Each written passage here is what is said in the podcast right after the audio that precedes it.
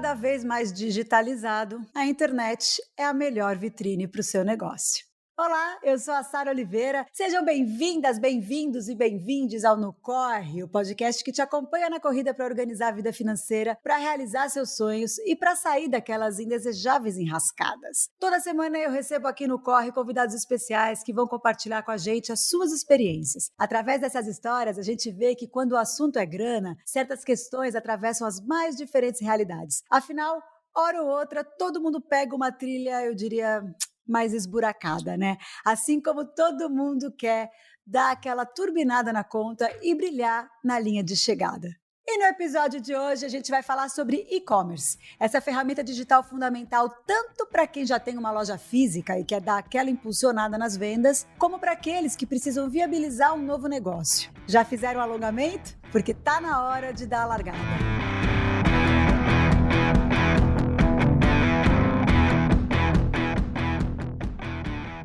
Hoje em dia não dá para falar em vendas sem considerar o comércio online, né? Todo mundo já se acostumou a comprar pela internet. Afinal, são várias as vantagens de comprar na rede. É mais confortável você comprar a hora que quiser e sem sair de casa. Dá para pesquisar mais informações sobre os produtos que você quer comprar e, claro, encontrar as melhores ofertas, sejam elas de lojas na sua cidade ou até em outro país. E as vantagens não são só para quem compra, não, mas muitas vantagens para quem também vende. Várias lojas físicas que criaram plataformas de vendas na internet conseguiram alcançar mais clientes e impulsionar suas vendas através do modelo eletrônico, e muitas oportunidades de negócio surgiram pensando exclusivamente nas vendas online. As ferramentas para uma loja virtual disponíveis em modelos de e-commerce permitem que você atenda às necessidades do seu cliente, reduzindo uma série de custos do seu ciclo comercial, uma vez que ele te ajuda a gerenciar todos os processos de venda. Já imaginou ter essa tecnologia trabalhando com você? Esse é o desejo do pernambucano Joás Fonseca, de 31 anos. No início desse ano, Joás largou o emprego de motorista na área de construção civil para abrir o seu próprio negócio. Com a pandemia, os planos tiveram que ser adiados. Depois de gastar quase todo o seu capital para pagar as despesas de casa, ele acabou descobrindo seu talento como marceneiro e fazendo dele sua maior fonte de renda. Que beleza! Chega junto, Joás! Tudo bem? Oi, Sara, tudo bem? E você? Tudo ótimo. Eu falo que beleza porque eu acho tão lindo o trabalho de marceneiro. A marcenaria é uma coisa tão bonita, tão simbólica. Você sabia que o Paulinho da Viola é marceneiro? Sim, ele que, que faz as próprias peças dele. Coisa mais linda, eu falo assim como pode, né? Um dos maiores cantores, maiores compositores do Brasil, um artista desse, que encara a música como um ofício, sabe? Eu acho isso tão lindo. Aí você vai lá e vê que o cara é marceneiro, acho que tem tudo a ver, assim, né? Ele faz a marcenaria dele também encarando como um ofício, que não deixa de ser um trabalho artístico, é um trabalho artístico lindo. Então, eu já começo esse podcast te dando parabéns. Achei o máximo essa sua guinada de vida em plena pandemia. Você já sabia que você já tinha essa aptidão para marcenaria? Não, não eu tenho isso como um hobby, na verdade, e aí na pandemia surgiu para satisfazer um desejo da minha esposa. Eu gosto de criar coisas e aí ela viu uma, uma live e ficou desejosa de umas tábuas em formato de bandeira de São João. É, aqui no, no, Nordeste, a festa de São João é uma das festas mais famosas e badaladas do ano. Só que na pandemia tem que, tem que ser curtido em casa, né? Uhum. E aí ela viu na live, desejou, a pessoa que fabricava não pôde atender, e aí eu fiz com um material que tinha aqui em casa e deu super certo, graças a Deus. A gente iniciou o processo de fabricação e a nossa empresa está com três meses hoje no ramo da marcenaria. Por causa da festa de São João. Exato. Mais bonita ainda essa história. Amei, amei, amei, amei. Olha só, Josa, assim como muitos brasileiros, você se viu desafiado aí pela pandemia, né? E eu queria que você contasse quais eram os seus planos antes dessa loucura começar. Então, eu estava trabalhando numa empresa há 11 anos como motorista de caminhão na área de construção civil uhum. e tenho total conhecimento sobre esse negócio. Então, esse ano eu vi que não dava mais para continuar trabalhando nessa mesma empresa e aí resolvi empreender na área de construção civil. Eu, tínhamos o plano de abrir um armazém de construção aqui no nosso bairro. Eu cheguei a conseguir empréstimo e tudo para levantar um capital de giro para o armazém, sendo que 15 dias depois que eu recebi o dinheiro do empréstimo, veio a pandemia. E durante a pandemia, até os armazéns de construção eles estavam sendo obrigados a fechar aqui no uhum. nosso estado. E aí não tinha como dar continuidade ao meu plano. Foi aí que eu fiquei é, durante quase seis meses sem trabalho e, aí a gente foi consumindo né, a nossa reserva e acabamos entrando também no dinheiro do empréstimo, até para pagar o próprio empréstimo. E a gente só tinha dinheiro para passar esse mês, que era o mês de junho. E aí, no último mês, no finalzinho do mês, acredito que dia 19, surgiu essa oportunidade e abraçamos.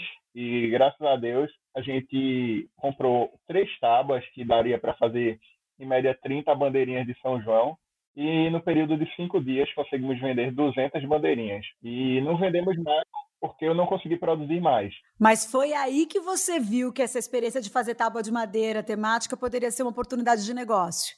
Quando começou a vender muito, foi aí que você sentiu? Sim, foi aí que a gente sentiu, além da, da venda de São João, os pedidos começaram a, a chegar Olha. como sugestão do cliente. A gente não tinha ainda nem, nem sequer um, uma conta é, nas redes sociais, era tudo pelo WhatsApp e foi divulgado por uma blogueira. E aí os próprios clientes chegavam perguntando: você faz isso? Você faz. É, mandando foto das peças e perguntando se a gente fazia. E fomos fazendo. Eu não costumo dizer que não faço nada, mesmo que eu não soubesse fazer, mas eu ia procurar me especializar naquele tipo de peça e um dos, dos, atrativos foi o acabamento da nossa empresa. A gente costuma dar um, uma atenção muito grande ao acabamento, e aí foi isso que foi trazendo os clientes que já tinham comprado as tábuas de São João é, de volta, querendo outros tipos de peças. Hoje em dia, quantos tipos de produtos você oferece e como você faz para as pessoas chegarem até você? A gente tem no portfólio é, mais ou menos 30 peças a maioria foram peças que eram sugestão de clientes. O cliente perguntava: você faz? Faço e acabou virando peças do nosso portfólio. E é, a gente também não deixa de fazer as peças que são sugeridas pelos clientes.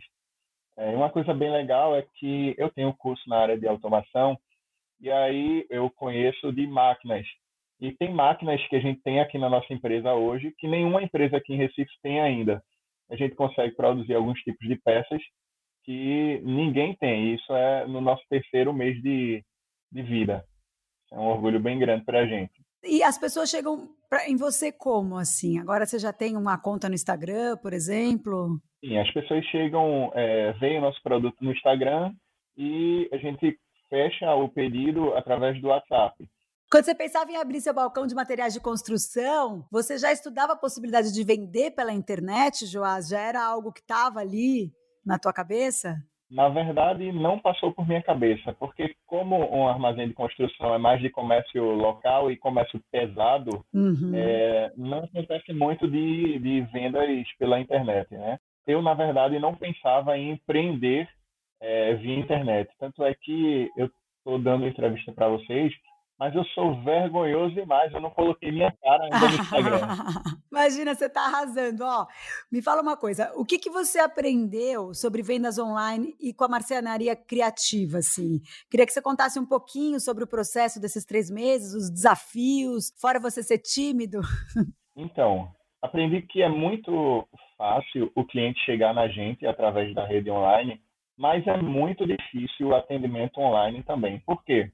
Porque a demanda é alta, mas claro. a, quantidade de pedidos fechados no momento não é tão alta, porque se eu não preciso me dirigir ao local, eu não preciso fechar agora, eu posso tirar todas as dúvidas, eu posso demandar bastante hoje e deixar ali em off e voltar a, a fazer o pedido ou não alguns dias depois. Então, isso demanda bastante, aprende que eu não posso, não tenho condições de administrar a rede, porque eu estou na produção e a produção também me demanda bastante tempo, então é algo que é, é muito bom, mas que demanda de bastante tempo e bastante aplicação também. E deixar passar o cliente, acho que se deixar 10, 15 minutos sem resposta, provavelmente o cliente não vai voltar a falar com você ou esperar a sua resposta. E alguns até ligam às vezes, mas é, os clientes querem uma resposta rápida e buscam isso.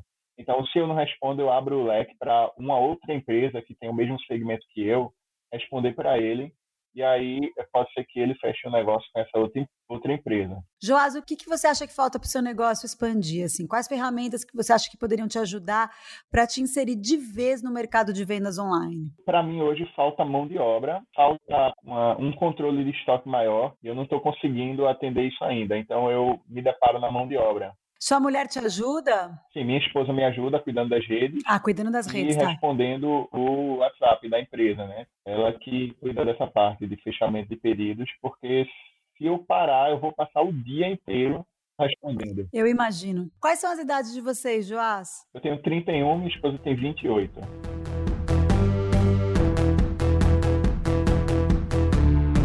Olha só, o primeiro passo para fazer qualquer negócio dar certo é não ter medo de arregaçar as mangas, seguir em frente e acreditar. Foi o caso da Mazé, que na maratona para superar uma crise e com dois filhos para criar, começou a fazer doces para vender nas ruas de Carmópolis, em Minas Gerais. Hoje em dia, a loja virtual da Mazé é integrada a um sistema de e-commerce e é a principal maneira de alcançar seus clientes.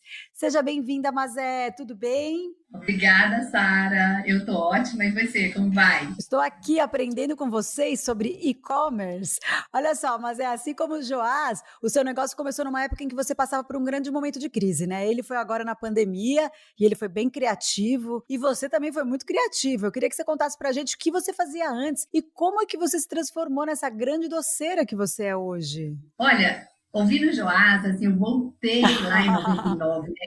Eu fiquei emocionada quando ele falou assim, eu tinha dinheiro por um mês e meu dinheiro já tinha acabado tudo naquele março de 99. Eu vim do meio rural, né? Eu sou, falo que eu sou uma, uma MR, uma mulher rural, né? Morava na roça, aprendi a fazer todos os serviços de roça. Foi lá que a minha mãe plantou essa semente de fazer doces em mim, não frutas cristalizadas, né? Mas aí eu vim para a cidade, fui morar em outra roça, fui viver de amor, num ranchinho, uma história assim, meio louca, mas que me deu muita bagagem para ser quem eu sou hoje. E aí eu vim dessa roça quando nada deu certo, vendemos todas aquelas galinhas, tudo que a gente tinha, e eu vim para a cidade, fui trabalhar numa agência bancária, cuidando da limpeza dessa, dessa agência bancária, era cooperativa de crédito, até que eu perco meu trabalho, procurei emprego nessa cidade, assim, por um ano, todas as portas se fecharam. Mas eu falo que era o começo de uma mudança, e foi mesmo. Fui no local um dia onde tinha certeza que ia me dar emprego, não me deram. E eu voltei naquele dia indignada, fiz o juramento. Eu já não tinha mais um real para comprar leite para os meus filhos no dia seguinte. E aí eu enjoelhei no chão e fiz um juramento. Já que ninguém me dá emprego nessa cidade, eu vou criar o meu e vou gerar muitos outros da cidade. Daquele dia em diante, passou a ser o meu propósito de vida, gerar empregos e construir o meu trabalho também, o meu emprego fui dormir, Sara, sem saber o que ia fazer. Acordei no dia seguinte, já com uma ideia, vou fazer doces. Comprei o leite na, na, na casa da dona Helena aqui, o açúcar e o amendoim no supermercado a prazo, porque eu não tinha dinheiro para pagar. Fiz uma receita de doce de amendoim, saí nas ruas para vender, de porta em porta, e nos bares aqui ao lado, ganhei 20 reais. Percebi naquele momento que eu mudaria a minha vida. mudei mesmo, porque de lá para cá, nunca mais parei de fazer doce. Ah, eu vou chorar! Gente, eu vou chorar, que emoção. Não, é muito lindo te ouvir e ainda tem uma coisa muito gostosa na tua voz, que você parece uma contadora de histórias. Você tem a pontuação perfeita. Sério, assim, se você não se, se você não, não, não tivesse se dado bem nesse comércio de doces, eu ia dizer, você pode ser uma contadora de histórias, uma podcaster ou uma radialista. É impressionante, cara.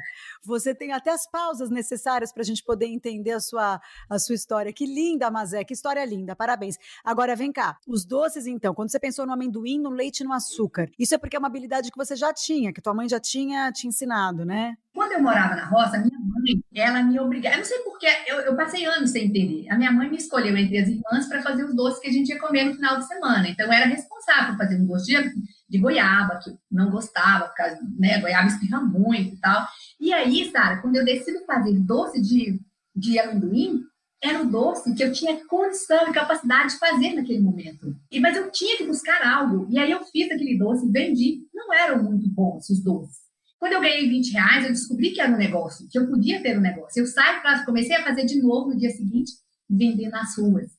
Aí minha filha foi me ajudar a vender. Vendendo doces nas ruas. Um dia eu tive uma ideia, que eu falo que é a ideia de um milhão de reais de dólares, que é a ideia milionária.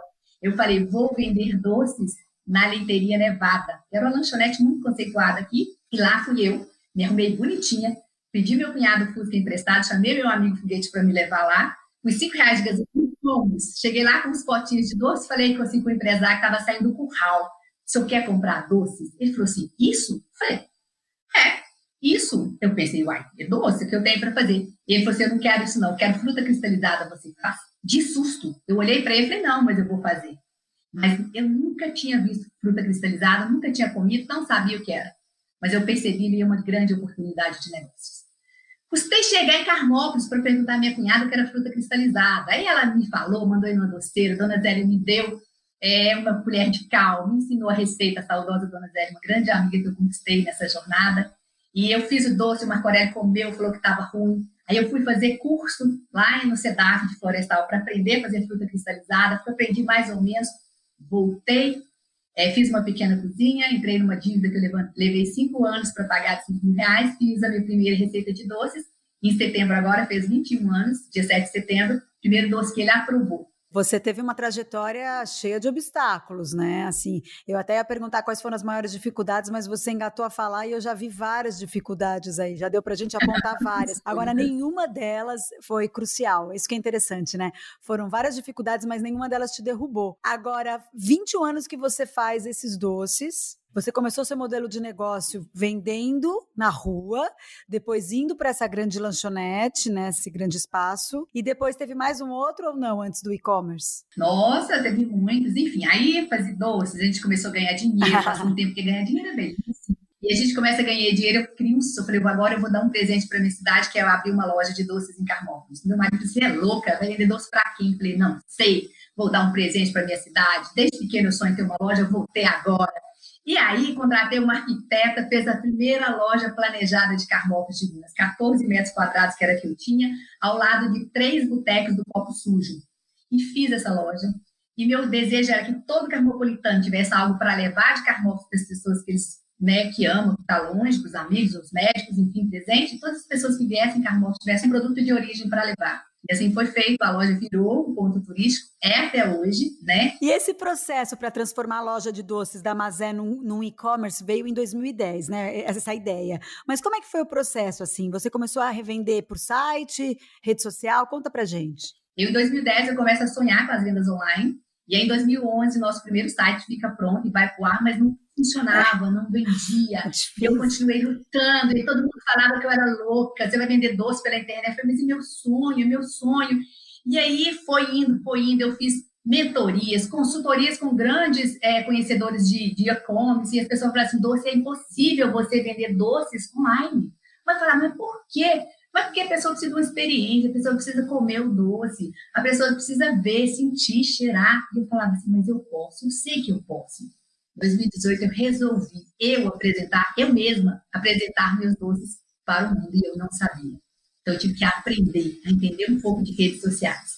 E a partir do momento que eu começo a mostrar no dia a dia o que a gente faz, o tipo de doce, e aí a coisa pegou e deslanchou, né? Está virando sucesso e eu estou muito, muito feliz com está acontecendo. Que legal! E o sistema de venda digital fez o que pelo seu negócio? Nossa, nos trouxe muitos clientes novos está é, tá me ajudando a caminhar cada vez mais no meu propósito, que é tornar a Mazé Doces uma marca de doces artesanais muito conhecida no Brasil. E, assim, mudou totalmente. Na pandemia agora é que realmente pudemos colher os frutos das vendas online. E eu fico muito feliz que, de alguma forma, eu pude contribuir com as pessoas que estavam isoladas, né? Não podia sair, mas podia receber no conforto da sua casa um doce. Ah, um doce. sim, o doce. Doce, é memória efetiva, é. né? Doce uhum. Então, nós vendemos muitos presentes, doces presentes. A gente ouve muito falar que o e-commerce ajuda a gerenciar o seu negócio, né? Mas eu queria saber na prática, quais ferramentas o e-commerce te proporciona e como você utiliza essas ferramentas? Como que isso acontece, Joás? Aproveita e vai anotando tudo dessa resposta. Olha, a gente tem muitas, né? Mas aqui, uma, por exemplo, a cada momento, todas as vendas, a gente consegue medir o que a gente está vendendo, a gente sabe né, o que pode no dia a dia, é, onde é o alcance. O Joás falou de uma coisa aí, que a pessoa, se você não tem uma resposta rápida, que a pessoa pode deixar de te comprar. Já no e-commerce, ela pode até abandonar o carrinho. A gente manda uma mensagem, aquele desejo é reativado e a pessoa segue, fecha a sua compra. Então, Joás, não tenha medo que alguém vai deixar de te comprar porque você não respondeu imediatamente. Né? O que você tem que mostrar para pessoa, as pessoas no seu trabalho muito bem feito, eles não vão deixar de te comprar. A gente vive essa experiência aqui. Então, o e-commerce ele ajuda a gente muito no dia a dia, porque nesse momento, então, que a gente tem equipes reduzidas para atender no WhatsApp. O e-commerce já vem tudo pronto, né? Fecha ali a compra, você só leva para produção e despacha. Então, assim, tem muitas facilidades que você encontra quando você tem um e-commerce, né? Sem contar quanto você consegue atingir, né? De pessoas longe, que não estão presentes. Às vezes, é, dá um Google lá e te acha e está levando o seu produto. Isso é sensacional. Ótimo! Acho lindo que os dois têm duas paixões. Um é apaixonado pela sua marcenaria, a outra apaixonada pelos seus doces. entendemos aí que é importante investir em comunicação, né, Joás? Então eu acho que que ali, se você, por exemplo, é tímido, pode falar com a sua esposa para ela fazer essa parte, enfim, saber como lidar aí, né? Agora vamos falar de coisa boa que são os resultados. Lá atrás, no início da luta da Mazé, desempregada, fazendo doces para vender na cidade de Carmópolis, você fez uma promessa. Você lembra qual é essa promessa? A minha principal promessa foi gerar empregos para Carmópolis e o meu também, né? Coisa mais linda esse, essa tua promessa. E você conseguiu. Hoje em dia, eu queria saber qual é o impacto que o seu negócio gera na sua região. Ai, a gente tem um trabalho lindo, que é trabalhar com os produtores rurais, né? Todo mamão que a gente faz doce aqui na nossa empresa, ele vem de quintais de mulheres, sabe? As mulheres plantam, a gente vai lá, compra então, essa cadeia aqui são 26 ou 27, não sei, produtores rurais que nos fornecem as frutas aqui da região. Isso é muito lindo. O e-commerce mudou bastante o seu faturamento, mas é? Sim, sim. Nessa, ele representa hoje o nosso e-commerce, representa 20% do nosso faturamento. Olha só, é bastante. Né? Então, para que agora tem pouco tempo que a gente, porque quando a gente fala em segurança, que a gente fala que tem que ter um site seguro, nós já vivemos isso. Nosso último site não tinha, teve, tivemos problema com segurança e aí a gente é, retoma, depois de quase um ano fora do ar, porque a gente até construiu um novo site, justamente uma semana antes de ser decretada a pandemia, Ai, nosso site Deus. volta. Ai, minhas deusas, que loucura! É. Então chegou assim num momento incrível, um momento que realmente precisava chegar e a gente tem assim, é uma história linda dessa luta para vender doces online e que agora é, eu posso dizer seguramente que é possível sim. Quantos doces? Você pode vender que você deseja. Quantos doces você passou a vender por ano, no geral? 35 toneladas, que foi a última produção do ano, né? Que a gente já está vendo esse processo de revisão, a gente produz muito. E é tudo feito artesanal. Isso que é legal, sabe? Não tem de tipo skin. Agora, assim, você então não consegue imaginar seu negócio sem o e-commerce, né? Não, não é impossível. É, pra gente, assim, é fundamental, né? Tem que ter o e-commerce, faz parte. Maravilha! Ah, gente, ó, adorei as histórias de vocês. Mas aí, Joás, ó, foi um prazer imenso ter vocês aqui hoje. Eu acho que histórias inspiradoras como a de vocês são super importantes para mostrar o quanto o potencial das vendas online podem mudar a trajetória de um negócio. Como a gente falou lá no início do episódio, o e-commerce é uma realidade que veio para ficar e vocês estão sabendo aproveitar isso. Então eu desejo muita sorte, muita proteção, muita luz e para ajudar quem está ouvindo a gente a se inspirar nessa corrida, a gente está aqui, a gente está aqui para isso. Se você ainda não segue o No Corre, agora é o melhor momento de fazer isso, assim você tem acesso fácil a todos os nossos episódios e não perde a conversa da semana que vem. Até lá, um beijo enorme, mas é um beijo enorme, Joás. Beijo, beijo, Sara. Obrigada. Prazer.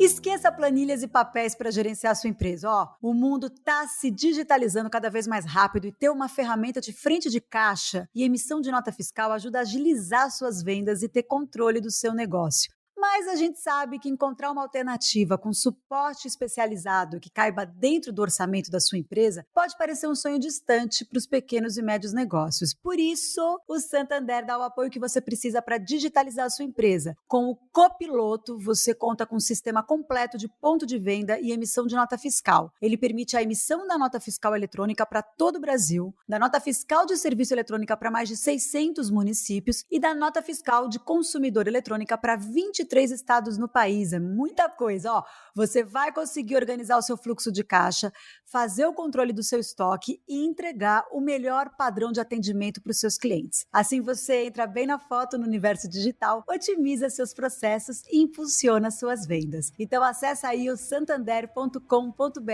barra copiloto. Aí você vai abrir caminho para novas oportunidades. Boa sorte!